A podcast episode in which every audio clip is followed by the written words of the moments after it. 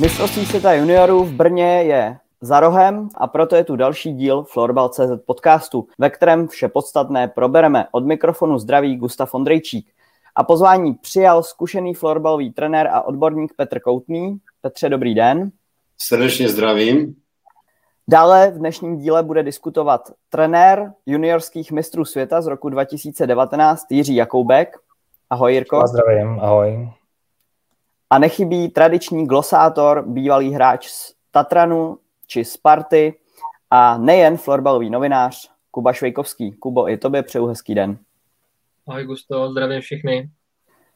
A vrhneme se na to. První otázka pro všechny. Jak se těšíte na první větší mezinárodní akci po dlouhé době na mistrovství světa juniorů a jaké šance takhle z fleku věštíte české reprezentaci? No, jak já se těším? Já se těším strašně moc, protože eh, mám ten sport rád a koronavirus a já ještě jsem měl takovou špatnou nemoc, tak se těším moc zvlášť. Já se těším taky hrozně moc, tak přece jenom eh, je to, je to dlouho, co byla nějaká pořádná velká florbalová akce.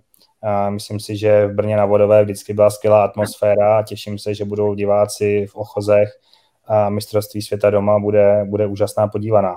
Takže za mě eh, se těším moc, eh, vezmu sebou mýho staršího prcka, aby taky viděl konečně takovouhle nějakou pořádnou atmosféru a florbal naživo a budu věřit, že, že kluci eh, si to mistrovství neužijou, ale že předvedou ten výkon, co chtějí předvíst a přivede jim to kýžený úspěch.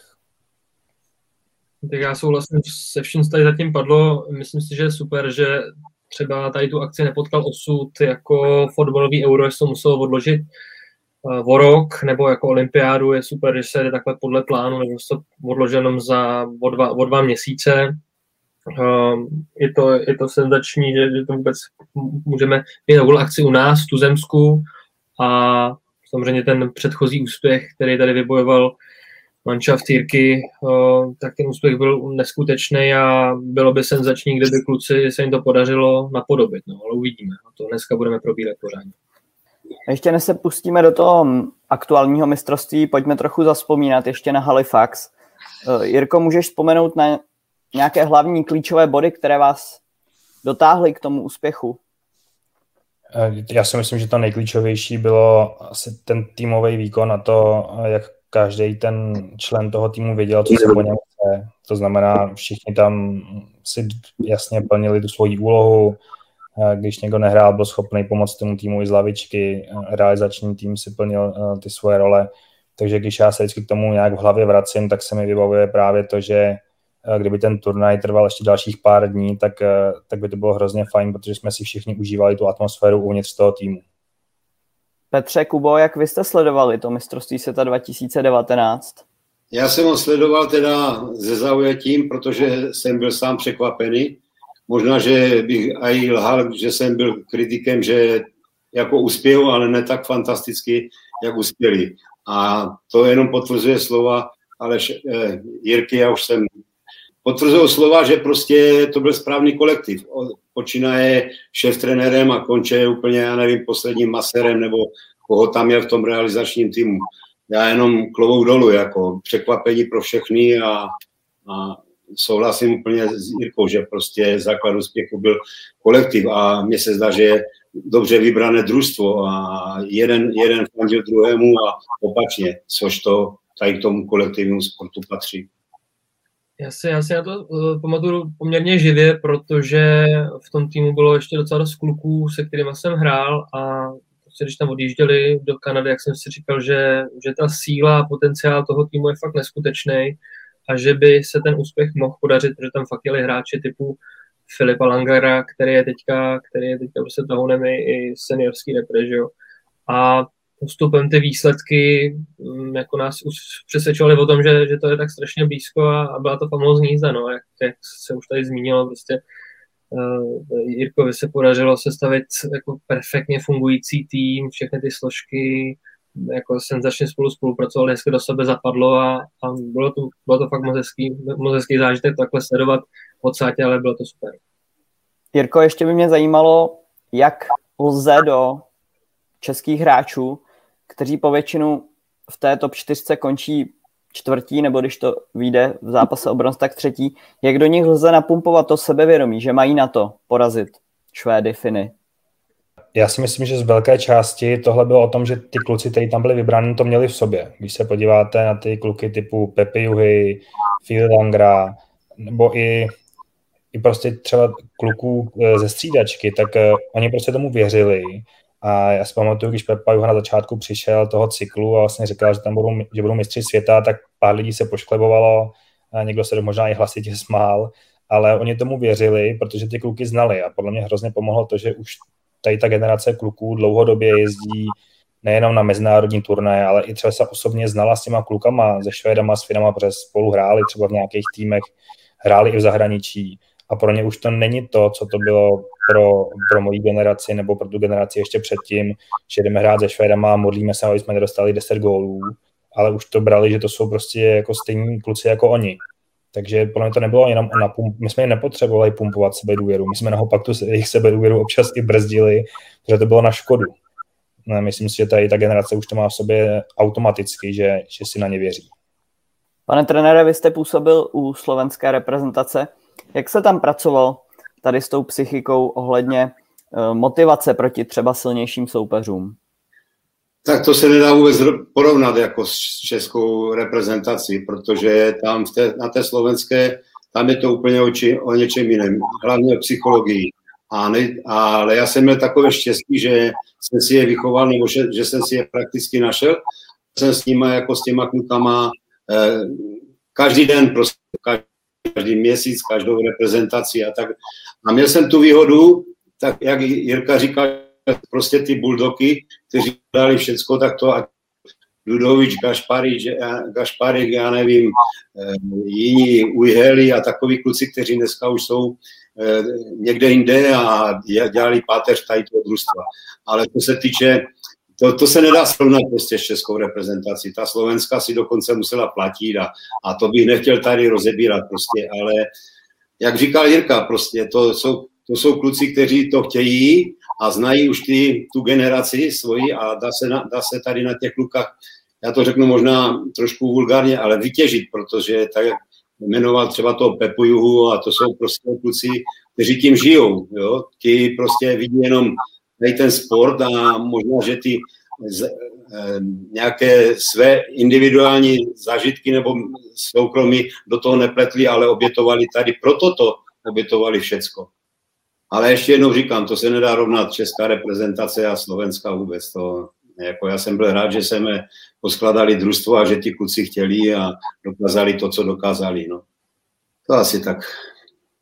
Ještě, mě ještě napadá, že vlastně jsem slyšel, to Jirka zmiňoval v nějakých rozhovorech, že, nebo doufám to řeknu blbě, že, že vlastně, když jste vybírali ten tým, takže to nebylo, že byste vybrali prostě 20 nejlepších kluků, ale ideálně tak, aby, aby právě to psychologické nastavení, aby, aby vám do toho nejlíp zapadli aby prostě byly to jako třeba 20 nej, nejlepších kluků, jako nejlíp nastavených v hlavě, ne nutně na tom hřišti, což si myslím, že bylo obrovsky důležitý. Třeba když si vzpomenu ročníky, který měli ty mistrovství třeba v roce 2011, to byla parta okolo Patrika Doži, nebo ještě dva roky mm. předtím, 2009, tam, tam byl třeba tým okolo Vlasty Prince a tak, Lukáš Bauer, tak si pamatuju, že ty semifinále vždycky třeba i vedli, vím, že jsme tady ta parta v tom roce 2009 prostě vedli měli, měli Švédy tenkrát na lopatě, ale prostě nedali to nakonec v hlavě, protože v deseti, posledních deseti minutách to ztratili. To si myslím, že byl prostě rozdíl tady oproti té zlaté partě z roku 2019, o kterých se bavíme, a teďka tady ty dva případy, které jsem zmínil. Sice to byli super kvalitní hráči, ale třeba nebyli tak ideálně ještě nastavení v těch hlavách, což se podařilo tady tomu výběru v roce 2019. Jako Já k tomu ještě doplním, to mě se hrozně vždycky líbilo, když Michal Ježík říkal na všech svých přednáškách, že tým plný hvězd ještě neznamená hvězdný tým a to je prostě, je to jako, vždycky to bylo hrozně vtipný poslouchat a to člověk nějak jako podvědomě chroupal, protože to přesně vlastně ukázalo, že když, když pak bylo složení těch, těch jednotlivých pětek, která každá si vlastně plnila úplně jiný úkol, hráli úplně jiný zápasy, tak vlastně to dokázalo, že to poskládání je, je tak strašně důležitý a když si asi třeba ten švédský tým, který proti nám hrál v tom Halifaxu, tak to byla fakt jako hvězda vedle hvězdy. No a ty hmm. kluci, když dostali gol, tak se jako sesypali, protože jen možná nikdo nepřipravil, že, že by mohli prohrávat s nějakýma Čechama. Takže to si myslím, že, že je fajn. Uh, a zase to je o tom jako vnímat to, co už jako někdo zažil a přizpůsobit si to pro sebe a pak, pak je podle mě šance uspět vždycky. To souhlasím s Jirkou, protože ono je fakt, jako družstvo hvězd je o něčem jiném. Poskládat prostě kluky, ať třeba Pepa sedí temu a temu a udělat z toho pětku, která prostě bude plnit pokyny a bude vymýšlet něco, aby to bylo ku prospěchu celé reprezentace, tak to je jenom klobouk dolů. To je strašně důležitý prvek. Jirko, jestli můžu mít takový dotaz, kdy jste vlastně se rozhodli protože takhle budete přistupovat ke skládání toho týmu. Že vlastně přesně, jak jsem tady zmínil už teďka několikrát, že to nebude prostě na papíře 20 nejlepších jmén, ale že to prostě budete trošku jako na v mém pohledu tady na tuzemský prostředí trošku netradiční cestou, že prostě poskládáte, že jedna pětka bude jako ta super silná, která bude rozhodovat, pak tam bude třetí pětka, která to jako víte, že to jako tam nechá duši, odbrání to, tak kdy, kdy se ve vás tom realizačním týmu, kdy se takhle zrodilo, že teda půjdete touhletou cestou? Já úplně přesně nevím kdy, ale teď jsem seděl s Lukášem Metrefou a bavili jsme se o nějakých jeho trenerských věcech a on se mi ptal, jak jsme to skládali, protože to i zajímalo z pohledu hráče, který tam dlouho byl v tom týmu. A tak já jsem vytahoval nějaký svoje ještě, eh, když to řeknu, tabulky, kde jsem měl prostě na každý zápas sestavu. A vždycky jsme si tam potom jako tučně dávali, který třeba dvojice fungovaly, nefungovaly.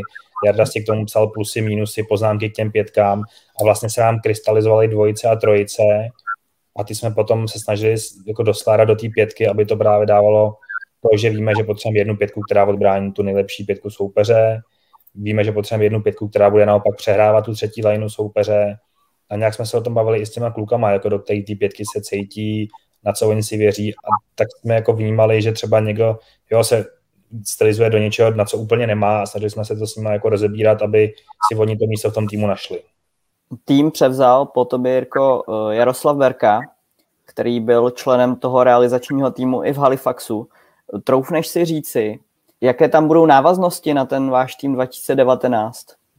Já jsem si hrozně přál, nebo jsem se snažil jako lobovat za to, aby Jarda pokračoval jako hlavní trenér, protože si myslím, že by měla být nějaká určitá kontinuita a bych si jako v dlouhodobém hledisku dokázal představit, tak jak třeba u těch mládežnických výběrů, co jsme teď rozjeli, chci, aby vždycky se z asistentů stávali hlavní trenéři a naopak ty hlavní třeba postupovali k repre, protože to je podle mě cesta k tomu, jak jakoby ne něco přerušit, ale na, naopak na to úspěšně navázat a třeba ty chyby odstranit. Takže to je jenom, že z dlouhodobého hlediska je podle mě tady to jeden ze správných modelů, jak začlenovat nový lidi k reprezentacím. A myslím si, že Jardovi tam zůstal v podstatě hodně lidí z toho realizačního týmu, ještě to doplnil zase o nějaký nový jména. Když jsem se s ním bavil hodněkrát o tom, co, co dělají, co nedělají, takže ta návaznost tam podle mě bude. Myslím si, že je hrozně fajn, že tam pokračuje Martin Daněk, který zase tam dává takový ten úplně jiný rozměr, jiný pohled na, na, na ten výkon, nejenom florbalový, ale sportovní. Takže uh, já očekávám, že zase ještě jakoby povýšej ten náš výkon na trošku něco jiného, protože i s příchodem Jona Senávy jako asistenta tam je zase ten finský pohled na florbal, který z mýho uh, pohledu je velice dobrý, uh, když je to tady v té jako roli když se řeknu asistentský, protože tam přináší něco úplně jiného, než na co jsme zvyklí. Pane trenére, myslíte, že to je cesta, že by třeba trenéři eh, juniorské reprezentace pak měli postupovat k Ačku a vlastně se to takhle... Já to řeknu takhle. Klobouk dolů před Jirkou, protože to byl můj sen ve slovenské reprezentaci. To byl můj sen prostě, aby tam byla práce, aby tam byla návaznost, všecko toto. Já jsem nakonec, byli jsme spolu na nějakým tým turnaji a a fakt Berka je prostě zastupce, který určitě podchytil to nejlepší. A tak, jak říká Jirka, tam je prostě ten realizační tým, jo, to, co tam byl, je doplněný od pár odborníků, kteří jsou ještě plusoví. Takže to je prostě tak, jak to má být a jak by to se mělo dělat. Říkám, to byl můj sen, abych to vedl na Slovensku. Jinak jsem si to musel všechno, že jo, sám oblítat, sám to, ale, ale to už je zase vedlejší, ale to úplně souhlasím s Jirkou, že ten realizační tým a tak by se mělo pracovat. Klobouk dolů, jako to, jak já říkám, klobouček. Jako to, tak. A je fakt, že Berku znám od malička, že jo? takže ta, ta je osoba, jak, jak ho chválí Jirka, tak já ho budu chválit tak stejně. I když jsme, když jsme proti sobě, tak jsem mu neměl rád, ale to je, to můžeme říct, ale to patří k sportu. A tak, jak říkal prostě, to je aj záleží na těch klukách, to jako jak, jak se spojí celý realizační s tím s klukama a jak těm klukům. Já mám takovou metodu, možná, že to aj říkal Jirka, a i ten Juha, když si udělá nějakou tu pětku a oni, oni můžou někdy aj přinést do toho systému, je to systému něco, co ten trenér ani možná nechce vymyslet, ale ti kluci už si prostě ví, že, že řekne Pepa, řekne, sakra, ty budeš tam, ty budeš tam a, a trenér jenom potom otevře pusu a řekne, kura, je to ke kolektivu a je to paráda. Takže takhle asi. Ale je to, byl, byl to můj sen, no, který jsem nesplnil, ale já si myslím, že jsem splnil to, že aspoň někteří ty kluci se tam naučili hrát a, a teďka patří k nejlepším hráčům někteří a to je pro mě směrodatné. Ale jinak souhlasím ze vším s Jirkou, prostě klobouček. Švejku, ty jsi příznivě z tady těch koncepčních eh, prací, což úplně teda nedokládá triko, co máš na sobě, ale myslíš si, že to je cesta takhle vlastně eh, vychovat si trenéry v mládežnických reprezentacích, pak je posunout k Ačku?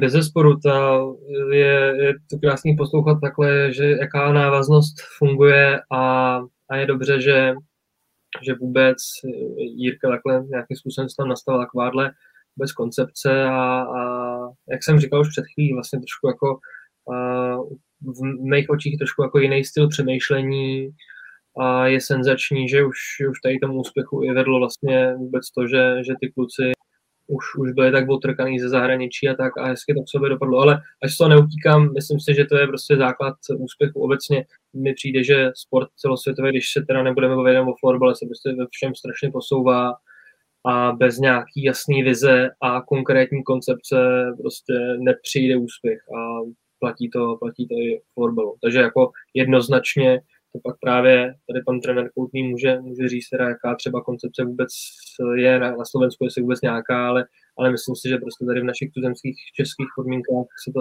zatím docela dobře podchytilo, ale, ale no, netřeba usnout na Vavřínech a ještě, ještě víc na tom, na té dobré koncepci začít stavět dál a dál další ty dílky pyramidy.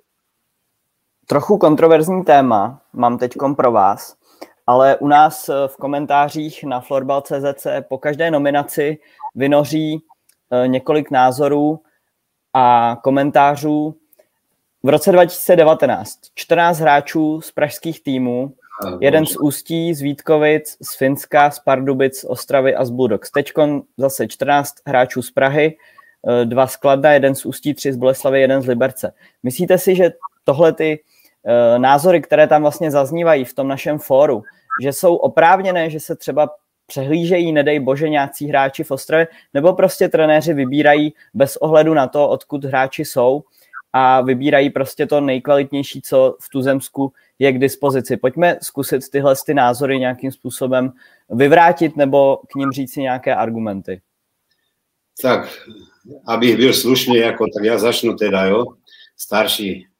Já, já bych to ani nečet někdy, jako prostě, to, to můžou napsat lidi, kteří prostě kteří v tom sportu buď něco nedokázali a chcou dokázat těma žvastama, já nebudu lhát, že jo, jako žvastama nebo toto, ale mně se to krajně nelíbí. Třeba teďka jsem četl, že, že tam není žádný Moravak nebo toto. Jo, a nemůžeme rozdělovat Moravací a byly, byly generace, kdy byli, kdy byli Moraváci silnější a Čechy a, a mně se to příčí prostě protože my jsme toto, a ten trenér, který si vybere, tak je za to družstvo zodpovědný. A každý trenér udělá, může tam být kdokoliv, rozumíte, udělá výběr a udělá to, to nejlepší tak jak říká Jirka, já tež nemám rád prostě hvězdy, které bych tam zařadil a, a kdybych tam nezařadil, já teď říkám úplně příklad, jo, Pepana Juhu, tak by lidi mi do to, ale on není hvězda, on je hlava, hlava, která má hlava a takový hlav, když spojím dokupy, tak mám potom tak fantastické družstvo, které nás reprezentovalo v Kanadě.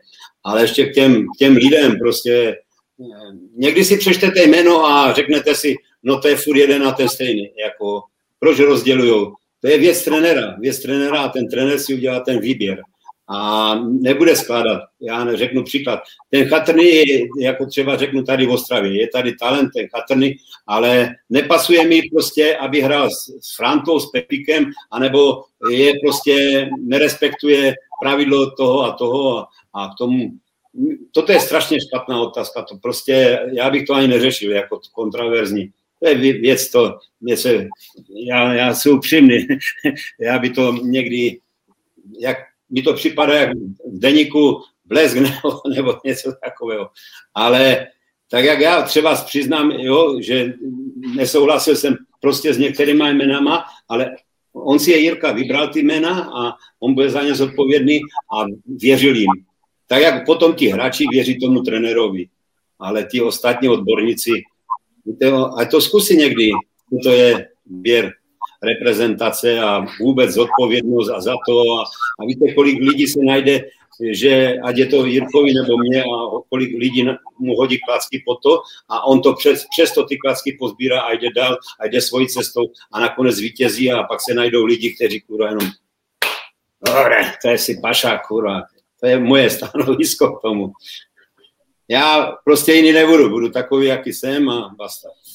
To je asi všechno k tomu tam je ještě jako důležitý říct, přece člověk vždycky vybírá ten nejsilnější tým, už jsme se o tom bavili, je to nejenom o jednotlivcích, ale o týmu.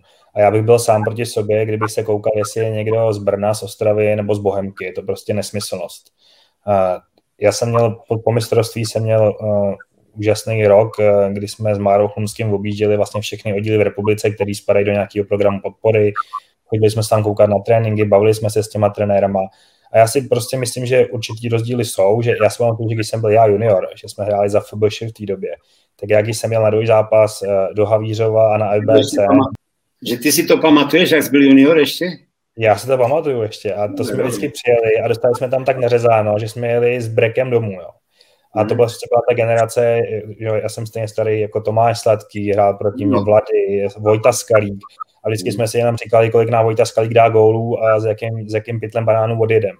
A začalo se to prostě postupem času trošku měnit, hodně těch kluků, že i z Moravy, a pak začalo chodit do Prahy na školu, takže prostě logicky ta Praha vyzobává pak eh, třeba i ty nejlepší hráče. Takže i když se pak podívám na ty soupisky, tak tam přece kluci z Moravy normálně jsou, jenom třeba jsou tam napsaní v jiném týmu. To je jedna věc. Ale druhá věc je samozřejmě i to, že v určitým bodě se to trošku změnilo a myslím si, že prostě teď ty generace jsou daleko silnější eh, na té české straně, už jenom proto, eh, kolik tréninků, kolik času prostě se tomu tady věnuje, třeba lidí na, polovi, na poloviční nebo na plný úvazek v těch klubech. Je to prostě velký rozdíl najednou a ta, ta propa se tam třeba nějakým způsobem prohlubuje. Ale na druhou stranu, když budu jako trenér, tak mě je úplně jedno, kde ten klub hraje. Když to řeknu, když bude hrát nejvyšší soutěž, když bude dostávat příležitosti a bude hrát, tak je mi jedno, jestli je z tohohle nebo z tohohle týmu. Myslím, že všechno podstatný tady k tomu bylo řečený. Myslím si, že si vždycky najde nějaký kverulant nebo někdo, komu se to zrovna nebude pozdávat.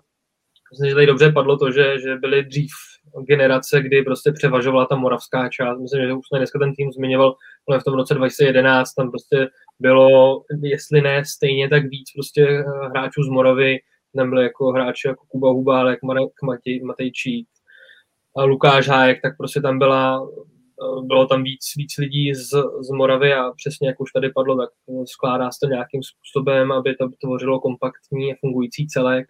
Taky si pamatuju prostě třeba kauzu z roku 2015, jestli to bylo.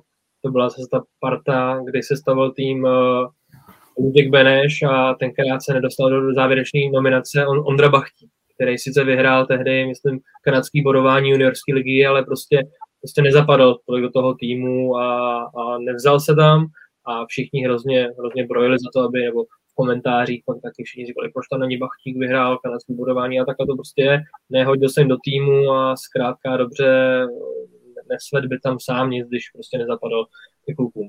Takže no, jak říkal pan trenér, tohle vůbec není, není podstatný řešit, ale vždycky, vždycky takhle ty kverulanti se jako ukážou a, a mají hroznou potřebu říct ten svůj světonázor, který je podle nich určitě nejlepší. A tam ještě, já se promiň, že do toho ještě skočím, eh, to, že to někdo komentuje, já se to, jako, teď jsem to komentoval, já pak mi to vymazali, to mě hrozně mrzelo, protože ten člověk to komentuje pořád, ale já prostě, ještě jsem chtěl tomu říct jednu věc, on, třeba příklad to Ondry Bachtíka, to, že někdo vyhraje kanadský bodování juniorské soutěže, vůbec neznamená, že je připravený na mezinárodní úroveň. Jako ze vší úctou juniorská soutěž naše prostě není adekvátní k výkonu na mistrovství světa juniorů. My máme obrovskou výhodu jako Češi a to je to, že většina těch kluků hraje extraligu mužů, což prostě se třeba těm Švédům nebo Finům hodně z nich může jenom zdát hrát nejvyšší soutěž. Takže to, jak ty naše kluky připraví nejvyšší soutěž mužů od nás, je prostě velikánský rozdíl oproti tomu, jak připraví třeba juniorská, finská nebo švédská nejvyšší soutěž ty kluky na mezinárodní úroveň. A to naše juniorská liga je ještě podle mě jako níž. Plně souhlasím, no. Jo, já jsem jako nemyslel, že, že ho tam měli vzít, akorát že si pamatuju, že takov, co, co jeden hráč dokázal vyvolat za, za kauzu, ale plně souhlasím. Jo, jo. Ale tak, jak říká Jirka, to je svatá pravda. Prostě já jsem měl jednoho nejlepší, který tam dával, který tam dával eh, nějaký Tomáš Reguli, dával 50 gólů v eh, slovenské lize a přišel do reprezentace a, a když jsme se začali nějakou kombinací nebo nějaký herní prvek, tak se na mě díval, jak tvrdé je a nepochopil. To značí, že ten klub tam nepatří. A ještě, jak říká, však tam v tom družstvu, a to Jirka, však tam bylo Moraváku, jak to, a tady je tež Moraváku. tak jako, to se, oni to někteří nechápou prostě. Je, je, pro mě je jednoznačné, ten, ten výběr je takový a, a když přijdou eh, do tělocvičny a přejdou Prah, tak jsou to reprezentanti Čech, rozumíte, a to je pro mě směrodatné, tady není žádné Morava Čech, nebo to, to, to je, já říká, nejlepší je to vymazat a hm. jít dále. Pánové, co je klíčové pro úspěch v juniorském florbale? Jsou tam určitá specifika oproti seniorskému florbalu a mohli byste je, když tak, zmínit? Tak teď dám mladšímu šanci, no. Eh, dobře, dobře. Eh, za mě to jedna z těch klíčových věcí je právě to, že hrajou ty kluci nejvyšší soutěž mužů. Protože prostě je tam fakt rozdíl v nasazení v rychlosti mezi juniorskou ligou a, a tou seniorskou. To znamená, když jede hráč na juniorské mistrovství a hraje nejvyšší soutěž mužů u nás, nebo třeba i zahraničí, tak je velký předpoklad, že bude dobře připravený. Eh, když pojede muž na mužské mistrovství z naší nejvyšší soutěže, tak si myslím, že prostě připravený nebude, protože naopak ta švédská nebo finská liga jsou na vyšší úrovni. To znamená, tak asi jako kluci ze Slovenska by měli co nejvíc chodit do Čech, aby prostě hráli hráli kvalitní zápasy, tak já si prostě myslím, že naši top hráči musí v současné chvíli hrát eh, švédskou nebo finskou nejvyšší soutěž, aby mohli uspět na té mezinárodní úrovni, protože prostě ta kvalita, já se nechci dotknout prostě týmů v České lize, ale když se podívám na prvních pár týmů a na zbytek, tak je tam obrovský rozdíl. A když my jsme třeba hráli že před mistrovstvím světa juniorů přáteláky eh, s těma týmama ze Superligy, tak taky byl rozdíl, pokud jsme hráli proti Chodovu, Tatranu, Bohemce, nebo, nebo kdyby jsme hráli proti, proti tomu spotku. Takže ta, tohle je největší rozdíl pro mě. Kvalitní mužská soutěž pro juniory, ale zároveň nekvalitní mužská soutěž pro seniory je rozdíl mezi přípravou na mistrovství světa juniorů a mužů. Tak teď já to, co souhlasím. Já, když jsem přišel poprvé a do, vyhrál jsem výběrové řízení na Slovensku ohledně juniorů, tak první, co bylo moje, protože klobouk do jako tou slovenskou ligou jako vůbec nedá rovnat s naší, ale které prostě do reprezentace dostat a do toho, tak jsem je všechny spál na, do, k nám do České republiky. Okay? Z jednoho prostého důvodu to, že mě tam lidi naháněli, že jim děcka odpuzují jako o to, ale ty děti, kluci, ty chtěli prostě hrát tento sport a neměli tam příležitost, ať se to týče tréninkových jednotek a toto. Je, nechci ze sebe dělat odborníka, ale jak když jsem přijel na první to, tak jsem e, říkal, no to jsem si dal. A to, to, to, to, to byla ta aféra, kdy, kdy jsem s Pazderou ne, ne, neuspěl u reprezentace české, ale k tomu se nechci vracet. Ale plně souhlasím, proto také odešli toto a, a takové talenty nakonec eh, můžu potvrdit třeba i to Míšu, když jsme jednali se Sikorkou a odešel do toho, tak to je jenom ku prospěchu těm klukům. A ono to potom přijde samo, že jo. Ti kluci potom jsou v té, ať je to u nás v republice, tak každé to družstvo, družstvo je o něčem jiném a a když třeba i do Švýcarska jsem byl, a i do Dánska jsem dával, jako že tam není ta úrovna taková, ale ti kluci jdou navrh, protože nechcou ani trenéry, protože to jsou samouci. Klobouk dolů před trenérama, kteří mají prostě, jsou študovaní a toto, někdy ten študovaný není tež, jak se říká, genius, že jo, ale ti kluci prostě tak mají, že, že musí hrát a ono je rozdíl hrát Českou ligu, Slovenskou ligu a udělat s tou reprezentací a, a tady plně souhlasím. Češi zase a to, to říkala Jirka, že prostě v tom Švédsku je to ničem. Protože když trénuje pětkrát týdně a dvakrát týdně, ono je to sakramentský rozdíl, že? A ještě, když je to kvůli reprezentaci a kvůli toho, tak by měli obětovat. No a to někteří ne, nepochopí, no. Takže asi takhle k tomu. A to je stejné s těma klubama, že jo, tady v Čechách. Já když jsem byl na Tatranu ještě, tak jsem těm talentovaným dorostencům říkal, hele kluci, jestli chcete jít do zahraničí, běžte. Tady máte otevřené dveře, my vám ještě pomůžeme, abyste mohli jít. Co, co může být ve florbale, ve kterém nejsou nějaký peníze nejvíc, než ten kluk půjde studovat střední nebo vysokou školu třeba do Švédska nebo do Finska, to je přece úplný sen. Uh, takže jako pokud se jim tady to podaří, ještě tam můžou studovat a u toho hrát, tak za mě tohle to by měl florbal přinášet. Tu možnost lidem, kteří třeba i třeba finančně nemají tolik možností jít do zahraničí, tak jim to umožní mít úplně jiný život, než který by měli, kdyby ten sport nedělali. Ale to souhlasím úplně, ale jsou případy, kdy máš talentovaného kluka, já teď nebudu jmenovat, možná, že si mi to uletí a to jméno řeknu, ale jsou kluby, které prostě myslí na sebe, jo? jsou případy, které myslí na sebe a toho kluka prostě nepustí. Jako dělají mu všechno proto, protože je v tom klubu nejlepší a nepustí. A já vím o takových případech, že jo. A ten kluk je dneska reprezentant České republiky a šel, odešel a přitom měli to, a to je to, co třeba říká, že, že ještě se vrátím k té Čechy Morava, jo, já když jsem v té Ostravě chtěl, tak my jsme kromě právnické, ale ti kluci prostě chcou studovat, chcou, chcou být vzdělaní, jako to, a někteří to činovníci nepochopí, že ti kluci chcou se zlepšovat a chcou být prostě toto. Pak se diví, že se třeba do Ostravy nevracejí někteří reprezentanti, že? No, přesně tak, no. Tak asi. Já jsem chtěl ještě vypíchnout, jak, jak Jirka zmiňoval, tak to konkrétně funguje dost dobře teďka v Tatranu za posledních pár let, kdy prostě se tam fakt kluci v dorosteneckém juniorském věku se pustili na půl roku, na sezonu, do, ať už do Švédska, Finska a některý vlastně i do Švýcarska. Kromě toho, že jim to určitě dá hrozně moc herně, tak přesně jak, jak Jirka zmiňoval, vůbec, vůbec nějaký jako širší, rozšíří jim to obzory. Prostě ať budu zmiňovat, tak já myslím, že ze současného kádru tě, ty juniorský reprezentace, tak myslím, že takhle pryč byl Matěj Havla, ten byl ve Finsku, že jo, Uh, ten Ondra, Ondra Papoušek, ten byl ve Švédsku, Bob Vždycky byl ve Švýcarsku, jasně. Já musím to, je to, je to vůbec senzační, že něco takového se rozjelo, že kluci mají takovéhle eh, příležitosti. Další otázka je ta, jak, jak vlastně, kolik nám ještě zbývá, dobrý, tak tohle je oficiální jako ten juniorský level, ale kolik nám ještě zbývá, abychom se vyrovnali i na té jako seniorské úrovni. Že? To, jako, že to, už je, to už je něco trošku jiného a nevím. A to je zase ekonomická otázka, že jo? protože když půjdu do Švýcarska a budu tam celkem dobře hrát, Eh, ne, tak já jsem dělal třeba vedoucího týmu u Tomáše Trnavského, že jo, tak uh, můžu říct prostě, jako když ten pak odešel do Švýcarska, má tam svoji živnost, pracuje tam, tak uh, a tomu dělal florbal, tak jsem měl královský, jak by se tady neměl, to znamená, tam těm lidem je to umožněno, protože když budou v něčem dobrý, tak se jim to vyplatí. Tady jako člověk takovýhle podmínky mít asi nikdy nebude, to znamená, je potřeba zvažovat uh, přece i to, uh, co bude jako po té kariéře hráčský, aby jsme pak nedopadali prostě jako jako ty děti, že jsme sice byli dobrý ve florbale, ale pak v 35 letech eh, se budu koukat jako na, na úřadu práce, jestli mám mít uklízet a nebo vytírat. Že?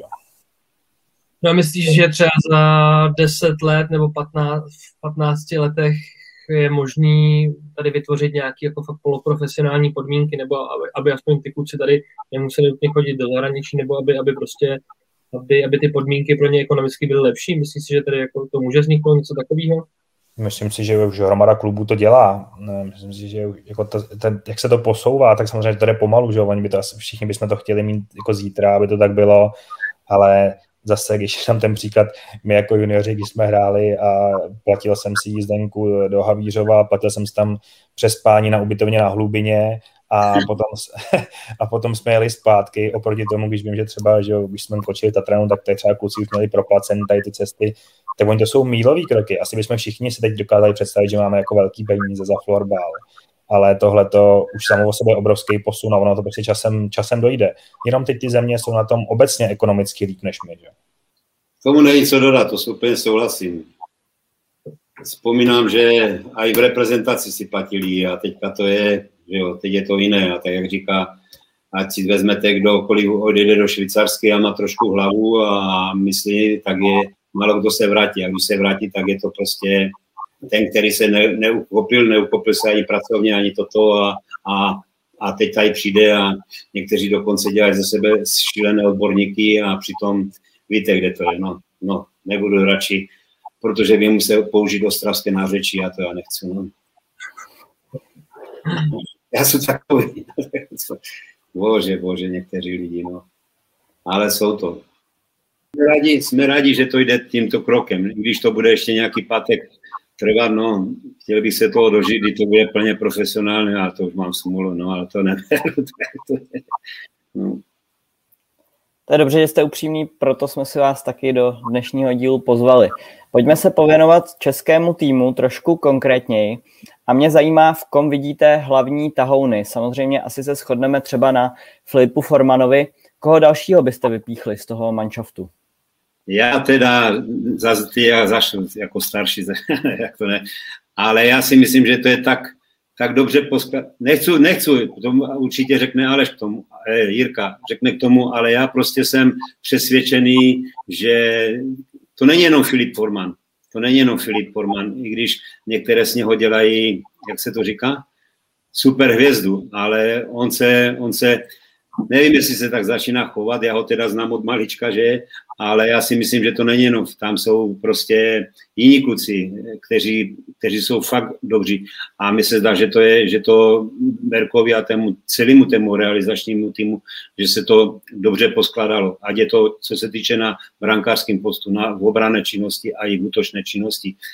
Ty pětky jsou složené tak, jak jsou složené a já si myslím, že i když jako bude to mít těžké, bude to mít doopravdy těžké a fakt záleží na tom, přípravu měli fantastickou, měli všecko, rozumíte, měli pohodu, strávili, eh, jak se říká, odpočinkové ty a že určitě připraveni dobří, dobře jsou a že myslím, i když to bude mít těžké, protože nevím, ta psychika domácího prostředí, že bude hrát tež určitě nějakou roli, ale budou to mít těžké, ale já si myslím, že to je fakt dobře poskladané družstvo.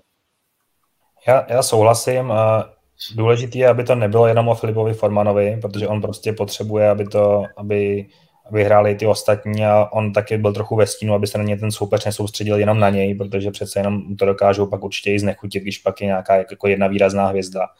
Ale těch hráčů, co tam hraje Superligu, nebo těch hráčů, co prostě je kvalitních ve svých družstvech, už je tolik tady v té generaci, že zase ty pětky budou určitě každá, každá velice dobrá na to, aby byla schopna konkurovat komukoliv. Takže nevypichoval bych jednotlivce, naopak bych vypichoval to, že když si vemu 10-12 let zpátky, tak jsme se bavili o tom, že v tom týmu byli 3-4 možná topoví hráči, kteří mohli zápas rozhodnout. Teď se bavíme o tom, že třeba předloni nebo v té generaci 98 už jich třeba bylo 6, 8.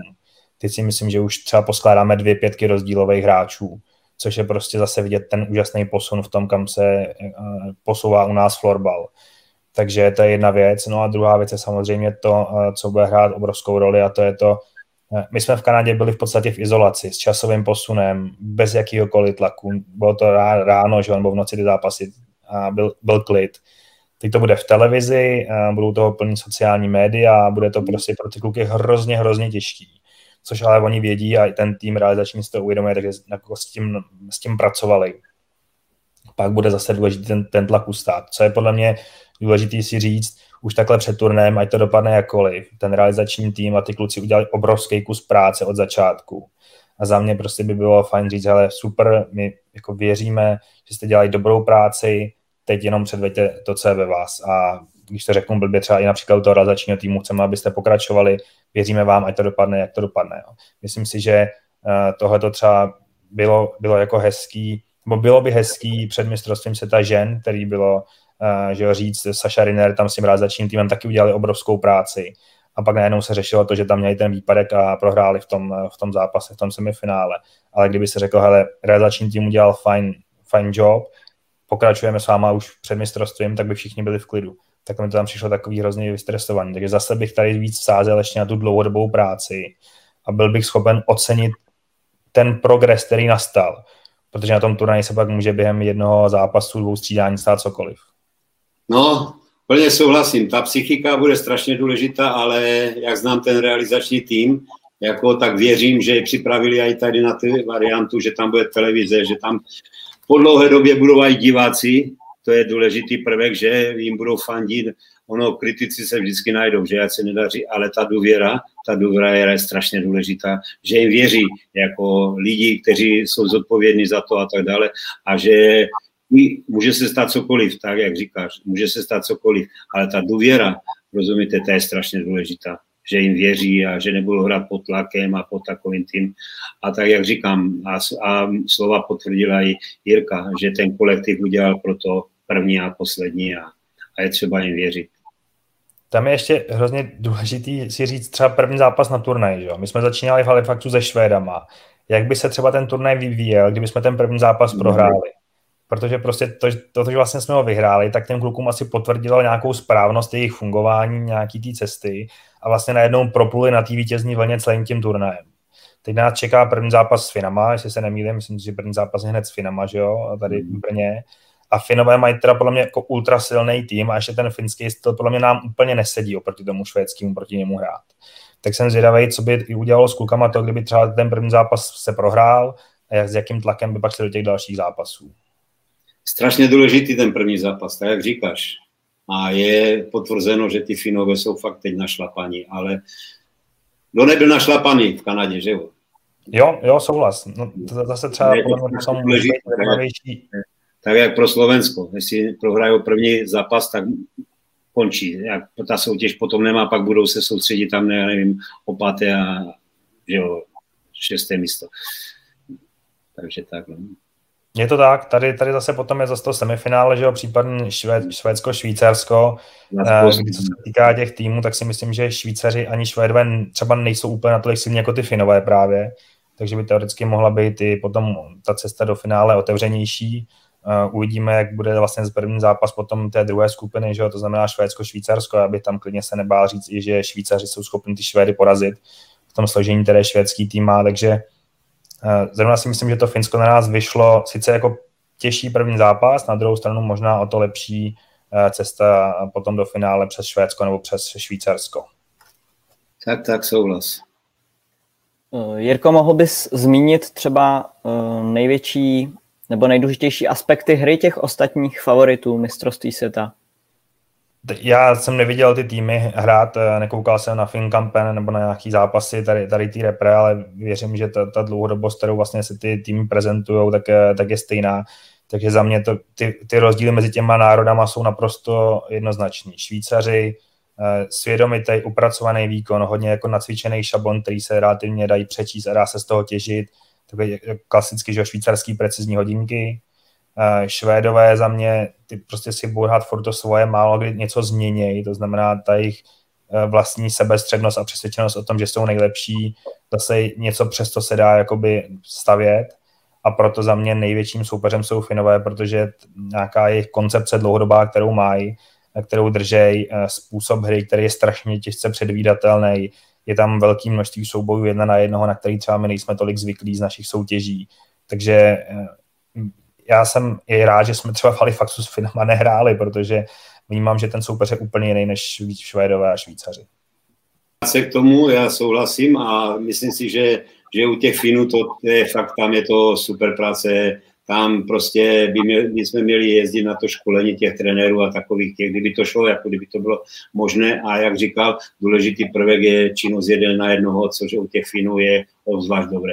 Co se týče těch Švédů, si myslím, že, že mají poskládané tam, že někteří ti kuci nehrajou tu švédskou extraligu, ale zase si myslím, že možná, že tak mají ten kolektiv udělaný, že prostě aha, my jsme doma neuspěli, oni vždycky suverení a že by teď chtěli možná, možná, že jim to bude svazovat nohy, to je taky další prvek, že? A o Švýcárech to je to, co říkal Jirka, to jenom souhlasím. No a pro nás bude jenom klíčový ten Finové, protože si, já, můj osobní názor, že Finové jsou tento rok fakt jako paní, když jsem tu soupisku četl a díval jsem se, tak jsou paní. Ale teď bude všechno hlava a ten první klíčový zápas bude pro diváka nebo pro, pro někoho, kdo tomu rozumí, bude asi fantastický po, to, po tolika po roku nebo po tom, že po té nemoci. Taky se na to těším, že přesně rovnou po covidu takovýhle úžasný no. zápas v domácím prostředí s Finama ještě v televizi. Jako moc, moc, moc se na to těším, musím říct. Doufám, že tam nezařadí gol ještě, že nebude nějaká změna, což by ne, jsem odskočil, no. Dobré. Tak jo, tak já se budu těšit na mistrovství světa juniorů úplně stejně asi jako vy. popřejeme české reprezentaci hodně štěstí a ať diváci fandí konečně po dlouhé době a ať dotáhnou repre k nějakému úspěchu. Takže děkuji vám ještě jednou za účast v dnešním podcastu. Hosty byli Jirka Jakoubek, Petr Koutný a Kuba Švejkovský.